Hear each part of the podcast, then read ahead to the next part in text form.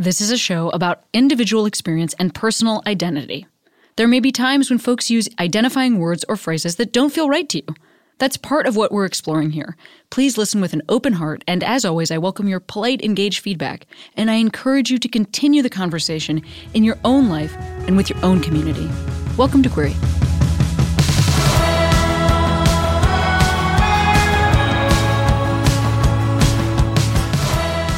Hey Queeros, Cami here. Today's episode is with Our Lady J.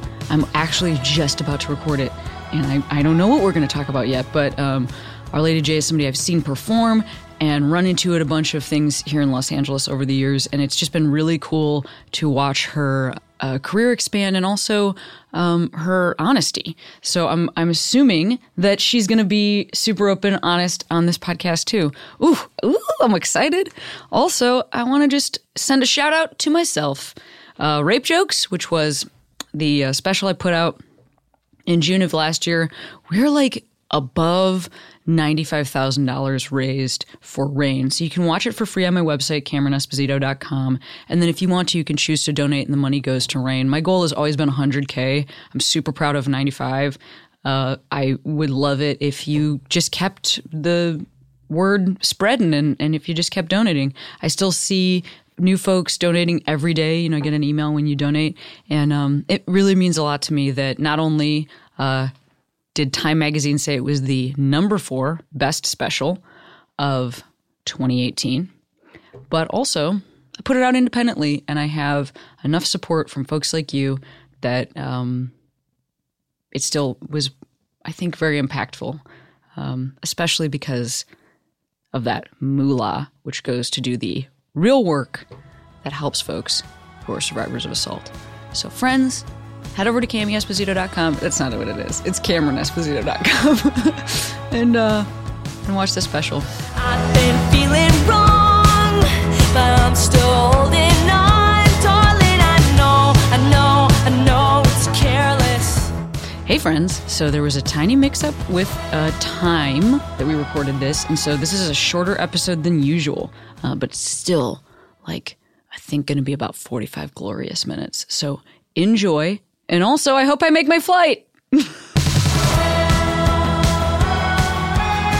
I usually have folks, not usually. I say that. I always do this. I always have folks introduce themselves. Okay. So, uh, would you introduce yourself? Sure. I am Our Lady J. I am a TV writer and producer currently on Pose, formerly of Transparent. And I'm so happy to be here today. Yeah, I'm so happy that you're here too. And I also just want to say that you had like a, you're rushing in from, how does lateness affect you? I can't from- even deal. For me, it's, uh, I, I, it's very difficult. I have so so much shame. It's from my now. childhood, um, where I like very fully have a. I am like actually like not a late person, but I grew up sort of always being like the human in my family that was the slowest, and I think that's because number one, my family moves um, at a uh, maniacal speed, Mm-hmm. and also um, I think I was just like kind of gay and had a hard time getting out the door. Does that make any sense? Like I That just was like a lot of I was just like, I'm so gay that I'm slow. Like I'm like it's very physically slow. Like it's like my body feels like it's weighed down by um something, and I think it's my well, un, my lack of awareness of why I feel so different. I think there's a reason behind that, and and I, that Marilyn Monroe would talk about that a lot. She was like always two hours late. We're the same. everything. basically the same as queer people. Yeah. but it's you know trying to take control of your life when other people have control of it is really what constant lateness is about. I'm so sorry I was late today. I haven't Oh. been constantly late since my alcoholism in the 90s. That was a long time ago. well, look. Um, I don't feel stressed about it. I Okay, feel um, or angry We'll or anything like that. We'll I feel more fast. so just like I wanted to kind of make you feel um, like you could tell me what was really going on because like you. you know sometimes in your body you zoom in and and uh, you don't get a chance to I'm having that. flashbacks of that that need to control, which I gave up a long time ago. yeah You know, I grew up in a military family. Um, well, my two younger brothers are military, my grandfather, great grandparents, and all that. But we were, um, we were in an Amish and Mennonite community. So, like, lots of hillbillies, lots of military folks, lots of Mennonites, lots of evangelicals. Wait, where is this geographically? Pennsylvania. Of course, yes. It's just like that's, southern That's what I assumed, but I did. Yeah, anyway, So you have like all of those cultures coming together, and the one thing they all have in common is that they're very regimented. And so when I was a child, uh, if we were two minutes late to church, it was a, it was unacceptable. So I still carry that with me as an adult. Yes. Well, this is um, not church, and Thank you, you. are doing. We're gonna, can we go to church though? I would like to go to church with you. Do you go? As in, like, no, no, as in, like, testify to the spirit and Oh get my real. God, yes. I mean, I feel like we're already there. That's like I I love the honesty and the things that we've already covered. It's been um I don't have a watch. Two minutes. Yeah, we've gotten. Do you see how we're doing? I love it. That's We're- because we're doing well. I'm trying to meet people where they are, um, and I can tell you do that too. I appreciate that. And I and I, you know what else I? Well, I said this kind of like in the intro that I recorded before you came here. Uh, I feel like we met for the first time maybe when I hosted the GLAAD Awards that you performed at, uh, which was I don't literally don't even know when that was, like 2015 or something maybe. Um, and uh, since then, I've seen you like just from afar continue to have um, like some some success and some um, maybe a little bit more ownership on Pose because I don't even know what your specific job title change is, but it's a bigger job at Pose, right? In terms of just like the like, are you an I'm a writer producer. writer producer? And were you that on Transparent? I was. You were okay. So then maybe it's But I started as a staff writer at Transparent. Got so it. my first Worked season up, there, I worked from thing. staff editor, staff writer to story editor, Yep. to producer to supervising producer. right, right, right. Um, well, it just seems like things are moving in a positive direction for you. Thanks. Sometimes people They don't have- say it's been going well. Thank us. you. I'm really happy. Yeah. I'm happy to have. Um, I've always felt like I've had something to say, and I've I've been an artist. You know, I started playing the piano when I was four years old, and so communicating and storytelling have been one and the same in my creative endeavors. But it feels nice to have the world finally meet that. I'm 40 now, so 36 years later, I feel like the world is in a place where we can hear trans voices and we can hear um, I can be met without fear, without so much fear. There's still lots of fear. But when I first opened my mouth as a singer songwriter, you know, 15 years ago, people were just really afraid of a trans person having something to say. And we've come so far. So, more than I think my pride with my career, I'm just really proud of our community and of our, our world and how far we've come. At four, was that a choice or I'm I'm, I'm asking because I I'm trying to imagine like uh well like when I was a kid I was signed up signed up for a lot of things you know Sure. um as opposed to opting in and um The way I remember it, my parents bought a piano at this auction. Auctions were a big thing in Pennsylvania. I don't know if you know, we don't really go shopping, we go to auctions. So we would go to these auctions and they got like a piano for like $99. I loved this piano. It was like 120 years old. And I just remember like banging on it all the time. And I think they just wanted me to make nice sounds instead of sounds that were perhaps atonal and more modern. Um, so they got me in lessons shortly after that. did it feel good right away No, I hated it. I had this teacher, rest in peace, Mrs. Hare. like like like hair. well, she was just really ferocious, actually. Well, Yeah. One, one thing I loved about her, she had an Avon basket, like a sample basket. So when we would go to her place, I would always, I would tell her it was my birthday, like every other week. And I think she was just being nice and humoring me, and she would just give me a little bit of makeup. So I had like these those little Avon sample lipsticks that I would, you know, put lipstick on. I'm having like a memory right now that I haven't experienced for a long time. wow So she was really great, but then she also like beat my hands with a pencil, like if I would make a mistake. So I didn't like that so much. yeah complicated feedback Yes, complicated feedback that tends to happen in life. Mm-hmm. that does tend to happen in mm-hmm. life you were putting that makeup on where were you like geographically in your in your house or um, maybe geographically. Well- and geographically within your house, give me the um, latitude longitude. No, I mean like what what room would you be in, or would you be somewhere else that wasn't your house? I didn't know it was a bad thing until I put it on my brother. Like I just drew like all over his face, like prison tattoos, um, and it was just beautiful. I was expressing myself, and then I got in a lot of trouble for that.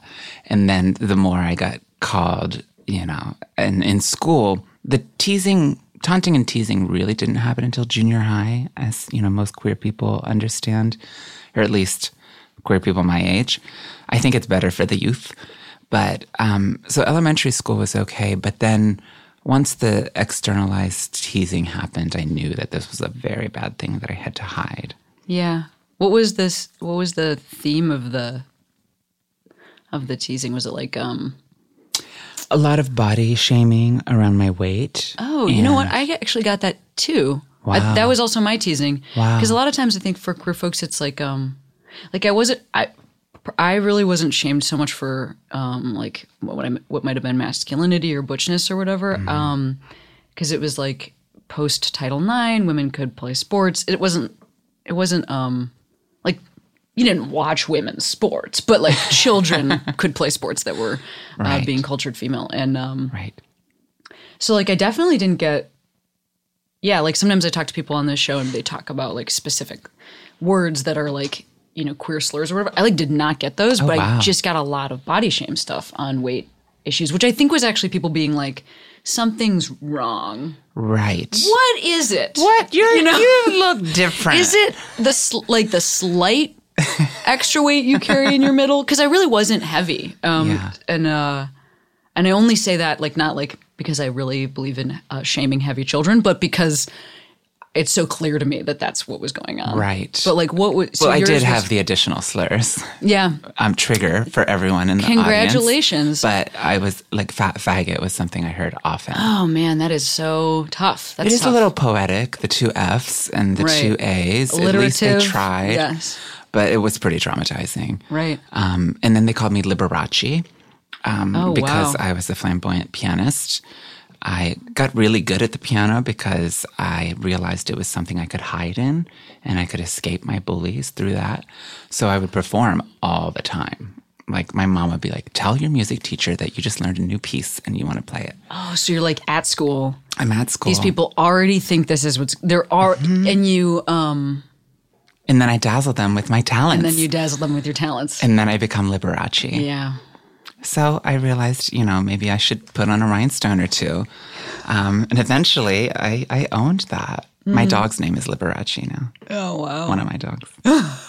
so it was it was very vocally anti-queer. Yeah. But there was a, a lot of body stuff. It was probably equal, the body shaming. You have a dog named Liberace now. You were you added a rhinestone then. Like, I mean, absolutely.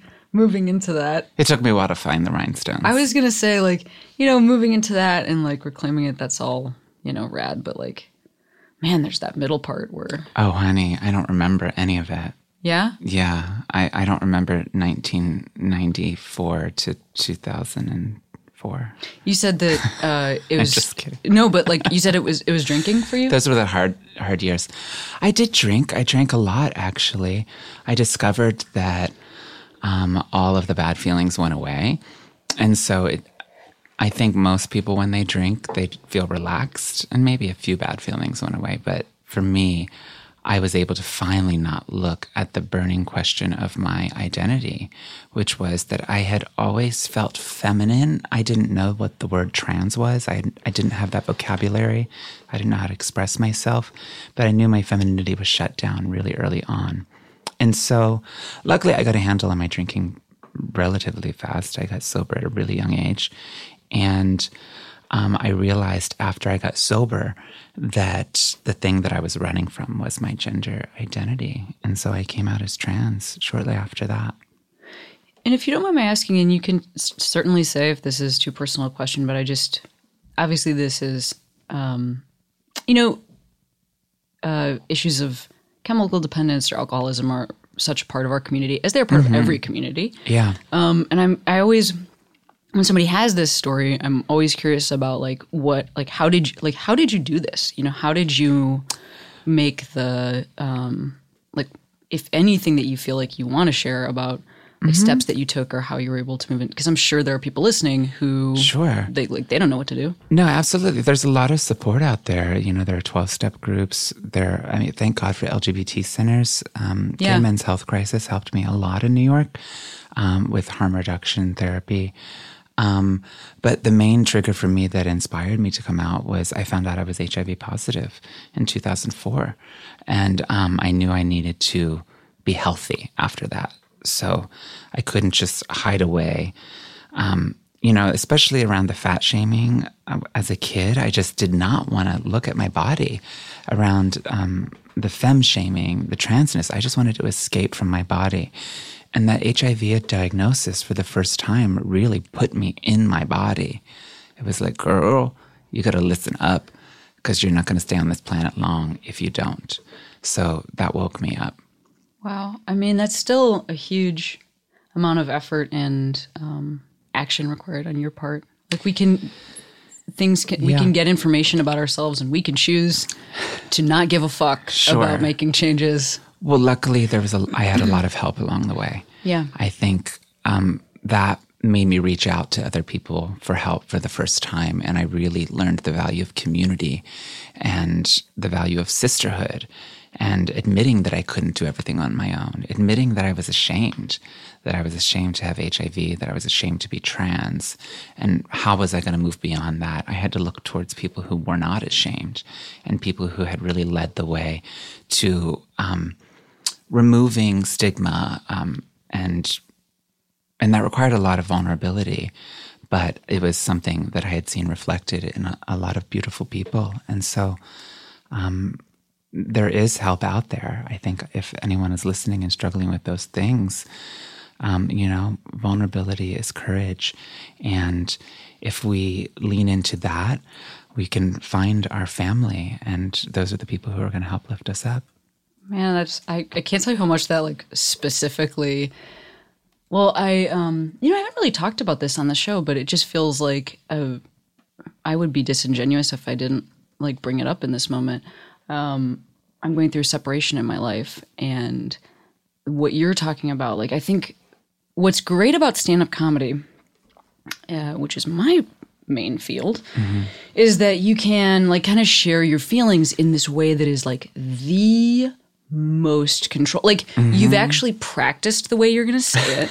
Um, you charge people admission to hear you talk about it. So you know it's not a burden because they are paying you and it's a date night for them. Right and uh you know i think for myself like i used humor as a coping mechanism for so long a lot of it having to do with like this you know body shame stuff or like uh the slowness that i'm even talking about like all those things. And so I just like developed this awesome tool for that sense of humor. And then i like rode that like as far as that like one tool could take me. And i think that's something i mean that's that could that could be alcohol you know what i mean? Like you find one tool mm-hmm. it's also not even like an unuseful tool. Like you're saying like alcohol you know makes you calm down. It's like that works. Yeah. till you realize that like one tool is just really not enough Until And it I turns think- on you. till it turns on you Alcohol can turn on you. Your career might take a little longer for that to turn on you. Well, not necessarily. I mean, you know, I will say that was my experience this year was realizing that like I uh, have provided community for a lot of other people, but that I like felt uh, that I that the only way that I could talk to people was like like it like as it starts to be a bigger part of your life. And I'm not I'm not saying these are there's a direct correlation, but sometimes the feelings can be the same even if there isn't a direct correlation.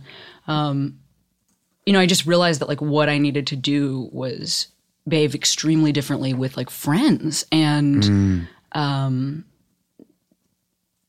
and like not put off actually telling people what was going on because I was like too busy or traveling or because it was too private or because, you know, whatever. Right. And it was really just because like the one thing that I had was not serving the thing of like, oh, well, I have this huge change in my life. I've gotten this really new information that's like painful and it's going to require a lot of changes. And uh, I can't just like go out and only make jokes about would it. Would your would your um, dealing with that normally be to just put it into your work right away? Absolutely. Yep. I see. Interesting. Yeah, yeah, yeah. See, I'm the girl who calls everybody. I have like four best friends, and all I do when I drive is call and cry about everything. and they're old, old friends, so they're all super vaulted. And I know that they, you know, keep my secrets. And, um, you know, so if I, you know, get rejected on a date, the first thing I do is call my sisters. Yeah. And cry. And then I put it into the work. How did you that. meet those people? How were they? How did they enter your life? They're the people who helped me stay alive when I was in my, my Yeah. lowest point. And, you know, there's really something to those friendships, to the people who are with you when you're going through something that's scary. And for those people who aren't scared away, but those people who really still see the light in you, even though this t- this difficult thing is happening in your life. Um, so really, I guess we're bonded by trauma. Yeah. That would be accurate. Right. Um, bonded by trauma. And uh, that makes sense to me. I also think um, like honesty in that moment, being honest with people and having them not turn away is is like a, for me a revelatory experience. Like I I feel like um, always thought maybe I had to present like a different like what if I shine this up a little bit for you so that it's like easier for you to deal with? Yeah, You know, but when you're like in your trauma so hard, it's very it's like that's so much energy. You literally can't. Yeah. So you just have to be like, no, this is like the actual thing. And uh, I have found like to my surprise that um like, like people are like okay with that slash appreciate it. Like I like I always was just like everybody wants me to like chill it the fuck out before I hand it over. And people are and people are uh, giving me feedback that that is actually untrue. They feel like trusted and brought into my life, and I am like, you are kidding me right, right now. You mean I can cry and you're going to see a reflection of your own humanity Oh my and God. feel something? are you a good crier? I am. Oh man, like I have to be in the right spot though. Yeah, yeah, sure. I'm like I am like a terrible crier usually. Ah, okay. And I'm uh What, what do you mean terrible choir? Choir- well crier? um like okay. Uh number one it, it historically has rarely happened. Mm-hmm. Um and then when it did happen would be like I mean, it's like so much effort is happening. The volcano is about to burst. One tear. You know what I mean? Like literally just like she's overwhelmed. Boop. And like just And fully? I'm still fully hydrated. Like yeah, done? I'm done. But I have like a terrible headache, you know, because I'm just like uh, Right. um and a, Botox helps with yeah. it really does. It's like it forces you to express through other areas Oh because you just can't express that part of your face anymore. What, your forehead? Yeah, if you like Botox, whatever you Botox, Yeah. you're normally used to, you know, winding that up. I haven't done it. First of all, I just have to say this is a side step, but I haven't done any of that stuff yet. Who knows if I ever will? I'm glad we're finally on the topic. Yeah. Well, you know, if you have any questions or if you need to know the right doctors, Yeah, I'll give you a ring. give me a ring. I'm serious.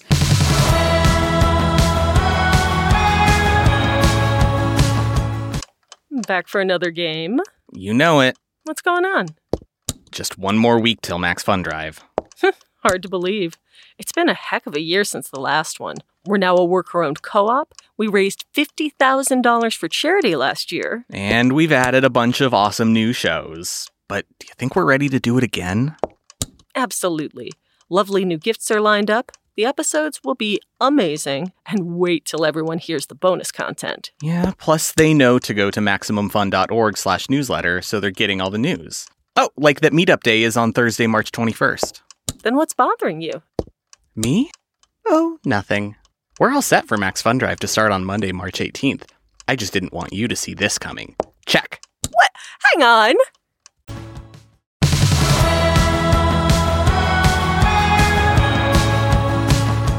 Um, Maria Bamford, who's an awesome stand-up comic, has like some jokes about how her worry is that it's like facial expression is such a part of the job. oh, yeah. Like it's like like Right. keeping your face like truly in step with No, the expression totally. you mean to make is like actually Yeah. so important for specifically my field. Like even more so than like somebody who's on TV because you can use like micro expressions. Right. Um, but uh-huh. if you're on stage, usually you're like Yeah. performing for anybody that's like in the um, balcony and stuff. Right. This is like literally where my brain goes with this. No, that no, kind of that's so smart because like, I've I've watched actresses who can't move, and I just want to you know, call their doctor and say, "What are you doing to them?" Like you need to Yes. really ease up on people who do that for a living. I'm a writer. I'm behind the scenes. So I'm just gonna freeze the fuck out of my face. I also feel like I don't know. I guess I feel it's not like I look at in the mirror and I'm like I see no signs of aging. I can't tell how I feel about it yet. I can't tell. It's great, right? Can I ask how old you are? I'm 37. Yeah, so we're the same age. I'm Yeah. 40. Yeah. I love when I hit 40, honestly, I like had a cigarette and I was like, I don't care, I'm having a cigarette. Not to say that you should go into self destructive behaviors, but I felt like I didn't need to apologize anymore. Hmm. And now with my my Botox and surgeries and everything that we're talking about, I don't really do it to look younger. I want to look like that old frozen bitch. You know what I mean? it's not like a youth aesthetic. Okay, It's that's a, actually- it's a beauty aesthetic. Um, that's interesting. Oh, I guess that also puts. I don't know what my I don't know what my beauty aesthetic is in terms of like what I think the my face should actually look like. Maybe I'm going back to Mrs. Hare, my piano teacher. Maybe. And the Avon basket. She I was mean, always so snatched. Yeah, I mean that's actually that's actually what I'm right, exactly. Well, like what you're describing, I mean, I know what you're talking about. I know what that face is or whatever, but I think for me it's like um even in like even just in Hollywood, I don't even mean like in the world outside of here, but like I look at like somebody who's maybe more on my end of the presentation spectrum and like what is your face supposed to do? And i don't mean that like i don't mean that like i need to um i personally am making the choice to follow what other people are but like literally what's even being presented to me as the options for what a more masculine face is. I think it's like- whatever you want it to be, right? yeah, but you know, we still get cues from the outside world. It's not, I guess what I'm saying is I don't see some like, um, you know, like Butch Dyke that I'm like, there are so many of these faces presented to me, and I know what I'm supposed to look like when I'm 60 or something. Like, I just don't Ah. feel like, who are those people even? I mean, I see so many faces. Butch Dykes where I'm like, I want that face. Who, okay, who are they? I don't know. I love all my Butchies. I don't like to name names. You don't like to name names? Okay. I guess I just feel like it's like I look at um like I guess I look to men. I feel a little bit more like David Bowie. But that person aged in a way that was maybe a, a little bit feminine. I wish we had better words. Yeah. Um, Interesting. So you consider David Bowie like a Butch Dyke? Yeah, I mean, sort of. But Yeah, then I'm like, that makes sense. But then it's like, is that it's that that person and then also like Robert Redford? How do those people combine? They have a very different amount of lines on their Yeah. face, Yeah, it's true. so it's hard to know like what I would want. You know, because we, I- we do like we are affected by things that are modeled for us. I dated a Butch for a while, and she was. Oh, you just gave me a look.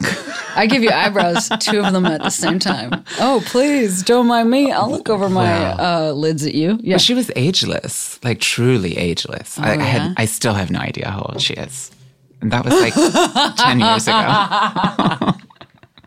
and we're good friends still. Yeah. Yeah. Oh, I suppose I don't actually I don't actually know that. Who like in terms of folks that you date, is there a I mostly date men, specifically really gorgeous men. And, mm-hmm. um, but, you know, occasionally if a butch comes along and has that same masculinity, it's really about the attitude and the masculinity for me. Mm. I'm flexible. yeah. Word. Has that always been true? Like um, no, I was very rigid with my my attractions when I was younger. I was like, I just want a daddy. Period. You know, I was 20, and I was like, just give me a daddy.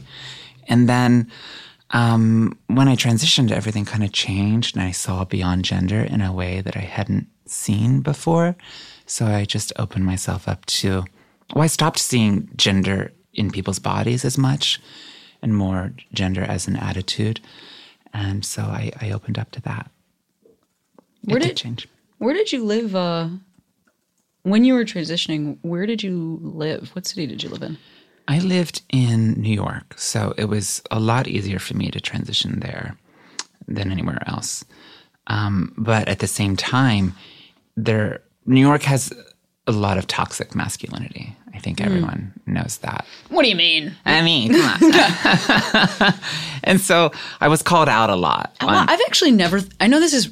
I'm going to just t- take a pause and say, mm-hmm. yes, it does. And I've literally never even thought about that. Being able to put my. literally Donald Trump's home. yes.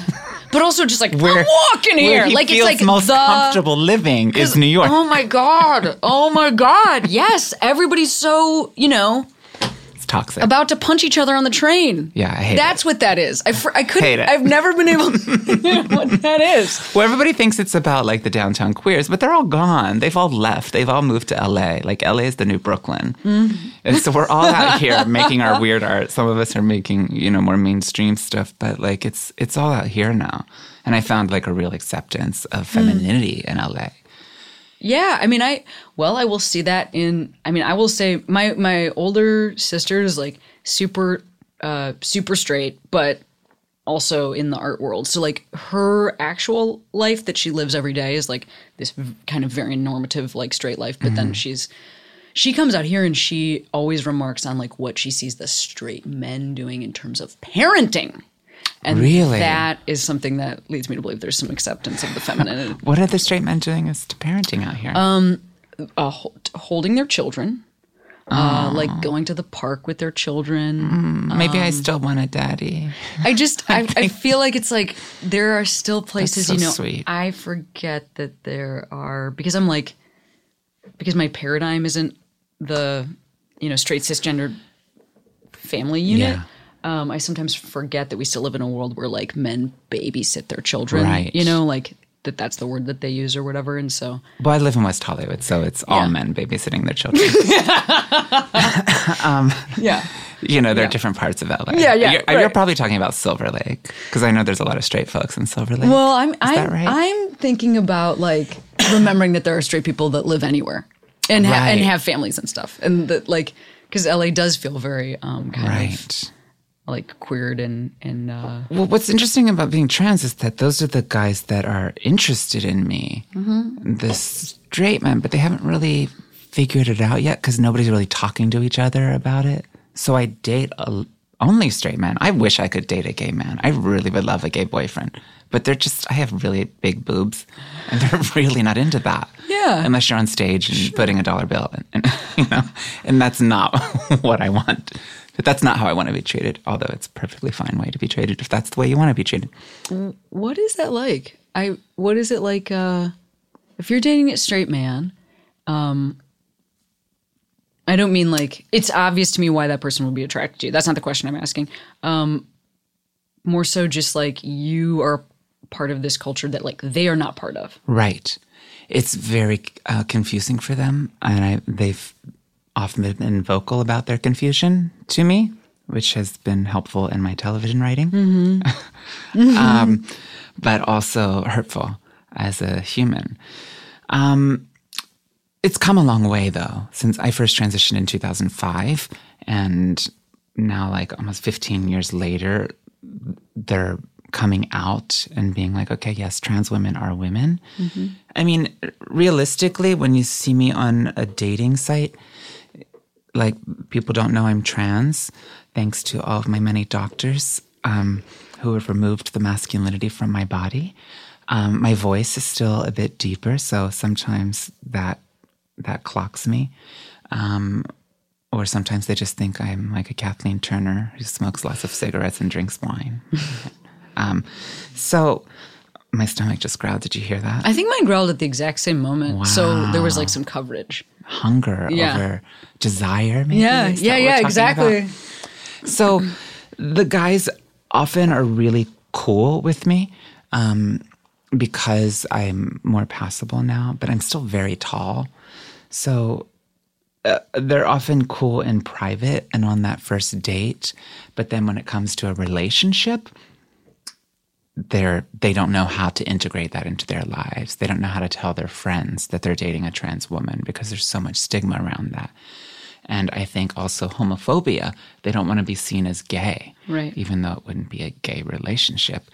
Um, so there's there's less and less movement.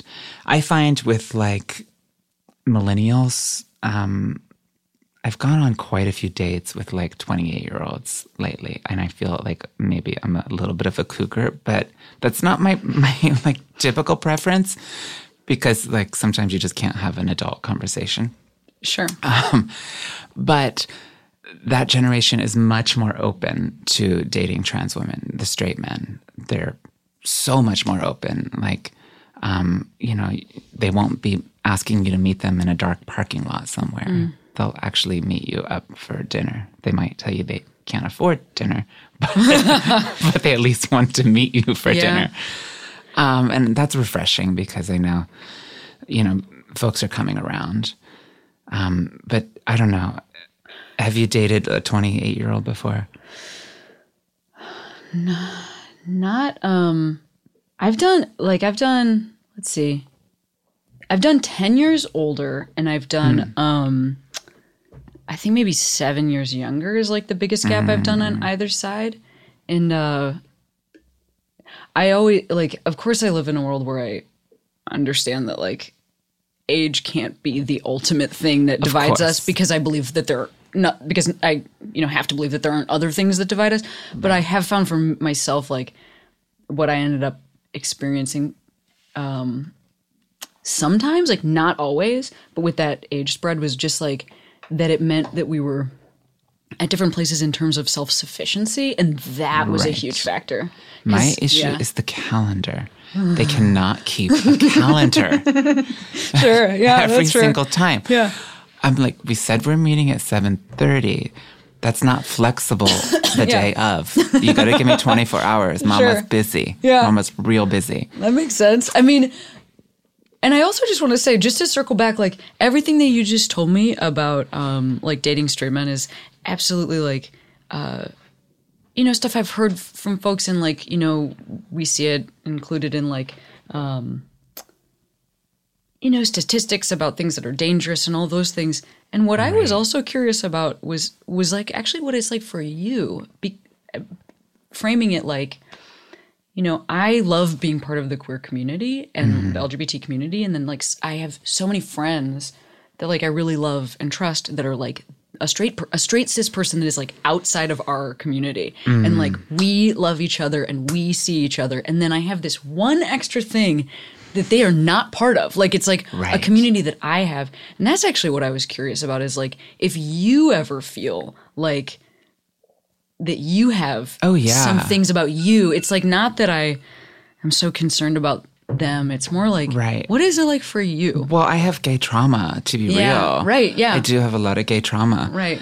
And I, I I love my my queer community. So I mean, sometimes when they see RuPaul's Drag Race on my DVR, they're like, "What's that?" And I'm like, "You gotta go. Yeah. You gotta go. I'm sorry." that you know what? There it is. Like expecting some amount of like self education or whatever to You gotta least- know a little yeah. bit about queer culture Yeah, if you're to gonna get get, in with the a door. trans woman. Yeah. I mean, this trans woman, not Yeah. every trans woman, but I do Sure. feel like I'm very much in queer culture, and that can be difficult having the same language and the same aesthetic and the same, you know, humor even. Yeah, absolutely. But I believe the right one's out there. Yeah. Oh, for sure. I mean, there are many, many right ones. Let's just say. Of course. you know, weirdly, because I have to go. um because I have to go. We're gonna You have to catch a wrap flight. up the the Do you want to continue this on Conversation right. FaceTime on the tarmac? Yes, like also um also just I have loved talking to you. This was such a great conversation. Thanks we, for having me We on. like we got through some stuff. We got through some stuff. this is a comedy, a comedy podcast, right? Like, it's, well, it's it's like funny and fun, but it's also like real and Yeah. Um, I think people really respond to your honesty. thank you. You're rad. I had a lot of fun. You're Yeah. rad. before I before I head out and before you go back to your life, I just wanted to ask you if you want to shout out a queero, which is a Yes. human being or person or place made you feel comfortable being who you are today. I mean, there. I have so many queeros. Um, you know, Dolly Parton, obviously, is number one on my list. Great. But um, RuPaul, like when I was watching VH1 in the 90s, gave me life. Um, and then the older I got, the more um, in my community they became. Alexandra Billings is a queero of mine. Laverne Cox is a queero of mine. Um, they're all around me. Yeah. Oh man. I gave you four. Pretty lucky. cool? Yeah, of course. Okay. Um, well, Our Lady J, what a delight. Thank you. Thanks for having me. Yeah. I Thanks for being here. Love chatting. Let's talk as humans a different time. yeah. Well, Okay. I see you at the GLAAD Awards. Oh, I don't think I'm going this year, but um, you can uh, just hold a hold a leather jacket in a photo with you, and it'll be like I was there. Amazing. Thank you. I will. Thanks.